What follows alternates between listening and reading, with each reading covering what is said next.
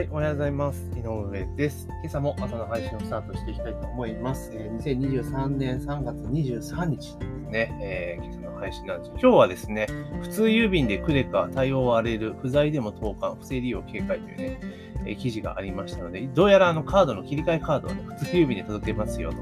いうね、記事がありましたので、それについてちょっとお話をしていきたいなというふうに思います。えまずは、えー番組のね、フォローをぜひね、お願いいたします。番組のフォローをぜひお願いいたします。というところで、えー今、ポッドキャストで聞いてくださっている方なんですけれども、4月1日からですね、えスタイフでの配信に切り替えます。ですから、えーえーポッドキャストの、ね、概要欄には、えーと、スタイフのリンク貼っておきますので、ぜひね、スタイフの方をフォローお願いいたします。というところで、えー今日はですね、普通郵便でクレが対応割れると、不在でも投函、不正利用警戒というところで、要は期限切れる前にクレジットカードって新しいやつが来るじゃないですか。切り替えカードってやつですよね。で、それを大体受け取るときって、まあ、簡易書き留めみたいなのが出てくるから、あの、本に、まあ、サインをしなければいけないし、で、大体初回かな？初回とかは、なんか郵便局取り行ってとかしなきゃいけなかったりするじゃないですか。結構手間なんだけれども、まあ、更新カードが、その、届けるのもですね、その、簡易書き留めではなくて、もう普通郵便で送るぞというような流れになっているみたいなんですね。要は、結局、なんつうかな、その行った時にいないとか あるじゃないですか。だからね、配達のリスクコストとかってことを考えると、まあ、あの、カード会社側はね、えーそこら辺をちょっと抑えたいのかなっていうところはあります。だから今、三井住友カードが昨年の3月から更新カードの郵送方法を簡易化というのが普通郵便に切り替えたというところですよね。これ気づいている人と気づいてない人いるんじゃない私も気づかなかったですよね。うん。あですよね。でもやっぱり不安ですよね。だってクレジットカードがポストに普通にポンって入れられるじゃないですか。だから、あの、あれですよね。今までだったら、例えば、その、ひカードってあれじゃないですか。その、作るとポイントがもらえたりとか、あとはその、キャッシュバックサイトとかで、ね、クレジットカード作ればね、いくらかアフィリエイト報酬が入るとかってあるじゃないですか。で、それで、ポイント目的でクレカ作って、で年会費かからないやつとかね、作っている人とかって、まあ、ちょいちょいいたりするわけじゃないですか。で、その普段使っているクレカであれば、あの、更新時期が来たらわかるじゃないですか。切り替えだと思って、まあ、切り替えようっていうのになると思うんですけど、ただ、ポイント目的でゲットしたカードって、で、しかも有効、あ、なんだ、えっと、あれですよ。年会費とかかからないものであったら、別にほっといてもいいじゃないですか。っていうのが、あの、無料でね、えーあ無料じゃないやつの、なんつうの、普通郵便に届き始めたら、あのまあ、そこに住んでる時はいいですよ。だけど、引っ越しちゃったりとかした時って、これ結構怖えなと思うんですよね。で、簡易書き留めであれば、その、ね、住本人確認っていうのが当然あるから、住所とかか、あの、要は実際対面して渡すわけじゃないですか。だから、人が変わってたりとか、引っ越したりとかしてたら分かるわけですよね。ああの宛先が変わっちゃってるわけだから。だから、あの、防げると。だけど、これ普通郵便だとポストにそのままストンと入っちゃうから、で、そういうカードが、まあ、ねえ、今のご時世で考えたら結構リスクでしかないのかなと、個人的には思いますけどもね。だから、あとはクレジットカード会社も、あの、過去、例えば2年、更新前、えー2年間に利用がなかった場合っていうのは、その、何らかの確認で、もうそもそも更新カードを発行しませんようにするのか、した方がいいと思うんですけどね。うん。そうしないと、この普通郵便でやっていくうのはちょっとリスクが高いかなと。特に今みたいになんか結構もう、なもう日本って何でもそうなんですけど、もともとは性善説で成り立ってた国というか文化があるじゃないですか。だから何でもこういった制度って、あの、悪いことする人がほとんどいない前提で仕組みで作られてるんですよね。だけども今って時代が違うから、あの、ある意味性悪説で物事を考えて作っていかないとリスクでしかないと思うんですよ。で、仮に例えばカードが不正利用されたら、チャージバックすることは当然できるからいいんだけれども、でも、不正利用されたら気分悪いし、手間じゃないですか。いちいち自分が買ってないもんで不安にもなりますよねってことを考えたら、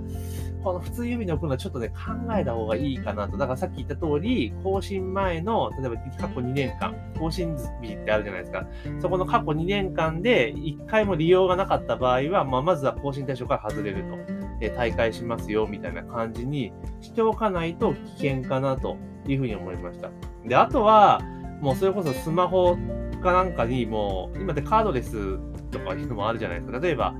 ナンバーレスか。で、あの、スマホと連携させてみたいな形のものってあると思うんですよ。だから、そういった形でやるとかしていかないと、この普通指で単純に送るっていうのは正直怖いなっていうふうに思ったりはしますけれどもね。なんかまあ必要以上にカード持つっていうのも良くないっていうのも当然あるんだけれども、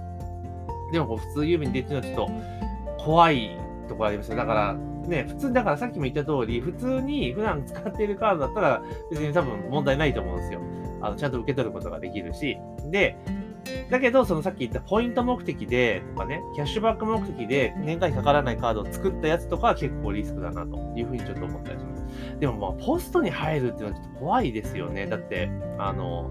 まあ、例えば大きなマンションとかね、オートロックのマンションとかであれば、ポストぶち込んでも、あの、不特定多数の人は取れないけれども、例えばちょっと古い、一昔前のアパートとかだったら、ポスト自体が、ね、外に露出してたりするじゃないですか。もちろんドアにポストが入るところもあるにせよ、そういうところに入れられちゃったら結構怖えよなっていうのはちょっと思ったりはしますけどね。まあ、だからこのクレジットカード自体の、例えばあとは、あれですよね、その、あの、なんていうかな、あらかじめ当然パスワードとか暗証番号設定するじゃないですか。だから、例えばクレジットカードをポストで送ると。で、その状態のまんまでは、あの、使えない形にしておいて、要はアクティベートしてくださいっていう作業をはまはませば別にいいかなって気するんですよ。要はカードだけ持って帰っても別に使えないと。だからその、えー、アクティベートがされない限りは、あの、そのカードっていうのはもう普通のプラスチックのあれですよ、みたいな感じ。だから送られてきたら、あの、アクティベート処理をしますよっていうので、えカード読み、スマホかなんかで読み取らせる、まあ、何なりかして、で、それで、あの、暗証番号を入れる。ね。で、暗証番号で入れたりとか、その現住所を確認する情報とか全部入れたりとか、まあ、本人確認するのってあるじゃないですか。で、それを入れるとか、だからそれだったらマイナンバーカードの情報を取らせるとか、絶対ありだと思うんですよ。スマホで読み取らせて、マイナンバーカードの情報と、その、クレジットカードのなんだ、所有者情報が一致してるかどうかっていうのを確認させて、で、発行するんだったらいいかなって気しますよね。だって、普通にカードが届いたところで、えー、別に使われるわけではないじゃないですか。使えないわけだから。で、かつ、あの、ナンバーレスにしたら、この問題は多分解決、普通郵便で送るの全然大丈夫かなっていう気がしますね。だここまでやればいいんじゃないかなっていうふうにちょっと思ったり、今、話しながらね、思いました。だからマイナンバーカードと紐付け、紐付けるっていうか、マイナンバーカードのその個人情報をそのアクティベートするための、まあ、認証キーにするとかであれば、全然いいんじゃないかなって気がしますよね。だから名前とだって、え生年月日と、あとあれですよね、え住所情報ですよね。だからそれが紐づいていれば、別にいいわけじゃないですか。ね。でそこを確認するところだけは、だからそこのやり取りをするっていう形で、ま、やっていけばいいんじゃないかなっていうふうに思います。まあ、これ言うとね、いや、またマイナンバーカードで国が全部を把握してって言って、把握されてるし、みたいな、そもそもね。で、いちいち国がその、誰々さんのクレジットカードをこうね、こうなんかそやってたととて、その人がいちいち何を買ってとかっていうの別にチェックしてないじゃないですか。別に、だから、だから何なのって話だと思うんですよね。だからそういうので便利でセキュリティとかってことを考慮するので、考慮するのであれば、あのマイナンバーカードをキーにするっていうのは結構いいかな。だって、マイナンバーカードって受け取りってめちゃめちゃガッチガチじゃないですか。実際問題として。うん。なんですよ。だで、申請した後に、あの、出来やましたよって市役所から案内が来て、役所に取りに行かなきゃいけないわけですよね。そういうめんどくさい作業があるから、だマイナンバーカードって結構その、なんか、ちゃんとできるそうな感じじゃないですか。だから、そのマイナンバーカードを、例えばさっき言った認証にする、アクティベートするためのキーに使うっていうのは、とても有効な手法だと思いますよ。で、カードはもうナンバーレスにする。そしてナンバーレスにしたら、別に、そのカード番号を見ようと思ったら、あれじゃないですか、スマホとかのアプリとかを使って、だから今 PayPay とかやってますよね。あのパターンでもうやっていくっていうのがいいかな。で、これやると、絶対出てくるのが、あれですよ。いや、スマホ持ってない人どうするのか問題って話じゃないですか。ね。まあ、それはもう、だからもう、スマホ自体がもうインフラになっているんだから、持ってないっていう人に合わせてやろうとすると多分もう難しいんですよね。だからもう、これ、カードを利用する場合はもうスマートフォンを持ってくださいっていうふうにもう割り切るしかないんじゃないかなというふうに、個人的には思いますよね。もう何でもそうですけど、あの、持ってない人問題とか絶対出てくるんですよ。こういう企画を提案したりとかすると。私も以前、もう15、6年前ですかね。まあ、今、20年ぐらい前なのかな。今でこそ電子マネーでピッピピッピやるのどこでも当たり前だったじゃないですか。ね、当たり前になってますよね。で、QR コード決済も入って、キャッシュレス決済って普通だったんですよ。で、当時まだ25年ぐらい前っていうのは、使ってる人は使ってるけど、まあ、そうじゃない人あんま使ってねえぞっていう時代だったと思うんですよね。で、その時に、あの、電子マネーね、決済にするレジスピードも上がるし、生産性も上がるし、現金管理コストも下がるから、手数料を上回る絶対店にとってプラスがあるよっていうので、いろいろ提案はしたんですけどね、なかなかそういうの分かってもらえなくて、で、結局持てない人はどうするんだという問題がね、出てきて、結局、当時はダメだったということがあったりとかするので、まあ、なかなかね、こういう、なんつうんだろう、加減に合わせなきゃいけないっていうのをそもそもやめた方がいいと思うんですよ。別にクレジットカードって、なくてもいいものじゃないですか。まあ、あったらめちゃめちゃ便利だけど、なくてもいいものなので、だったらそれぐらい、もう式、式をね、作ってやるのでもいいかなと思います。だからまとめると、普通郵便で送るのであれば、まずカード自体をナンバーレスにするっていうことと、あとは、その不正、ね、入手を避けるために、カード自体、送られてきた更新カード自体は、そのままだったら使えない。っていう状況で。それはアクティベート作業をするにあたっては、マイナンバーカードを使ってアクティベートをする。で、マイナンバーカードなくてもアクティベートできるようにするのは、ガッチガチめんどくさい、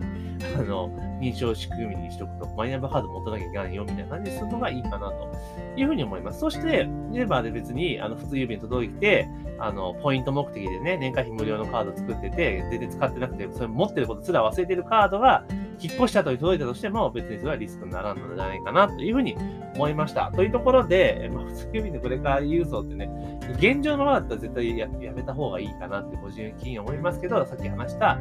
あの、ナンバーレスにしてアクティベート機能、マイナンバーカードを絡めたアクティベート機能なんかを導入すれば、まあいいんじゃないかなというふうに思いました。というところで今日はですね、通郵便でクレカ対応割れる、不在でも投函、不正利用警戒というね、えー、時事通信の記事がありましたので、それについてちょっと思ったことをお話しさせていただきました。ぜひね、えー、番組のフォローをお願いいたします。またね、4月1日からスタイフのみの配信に切り替えますので、ぜひね、ポッドキャストで聞いてくださっている方は、えー、スタイフの、えー、アカウントのフォローをお願いいたします。というところで本日の配信は以上とさせていただきます。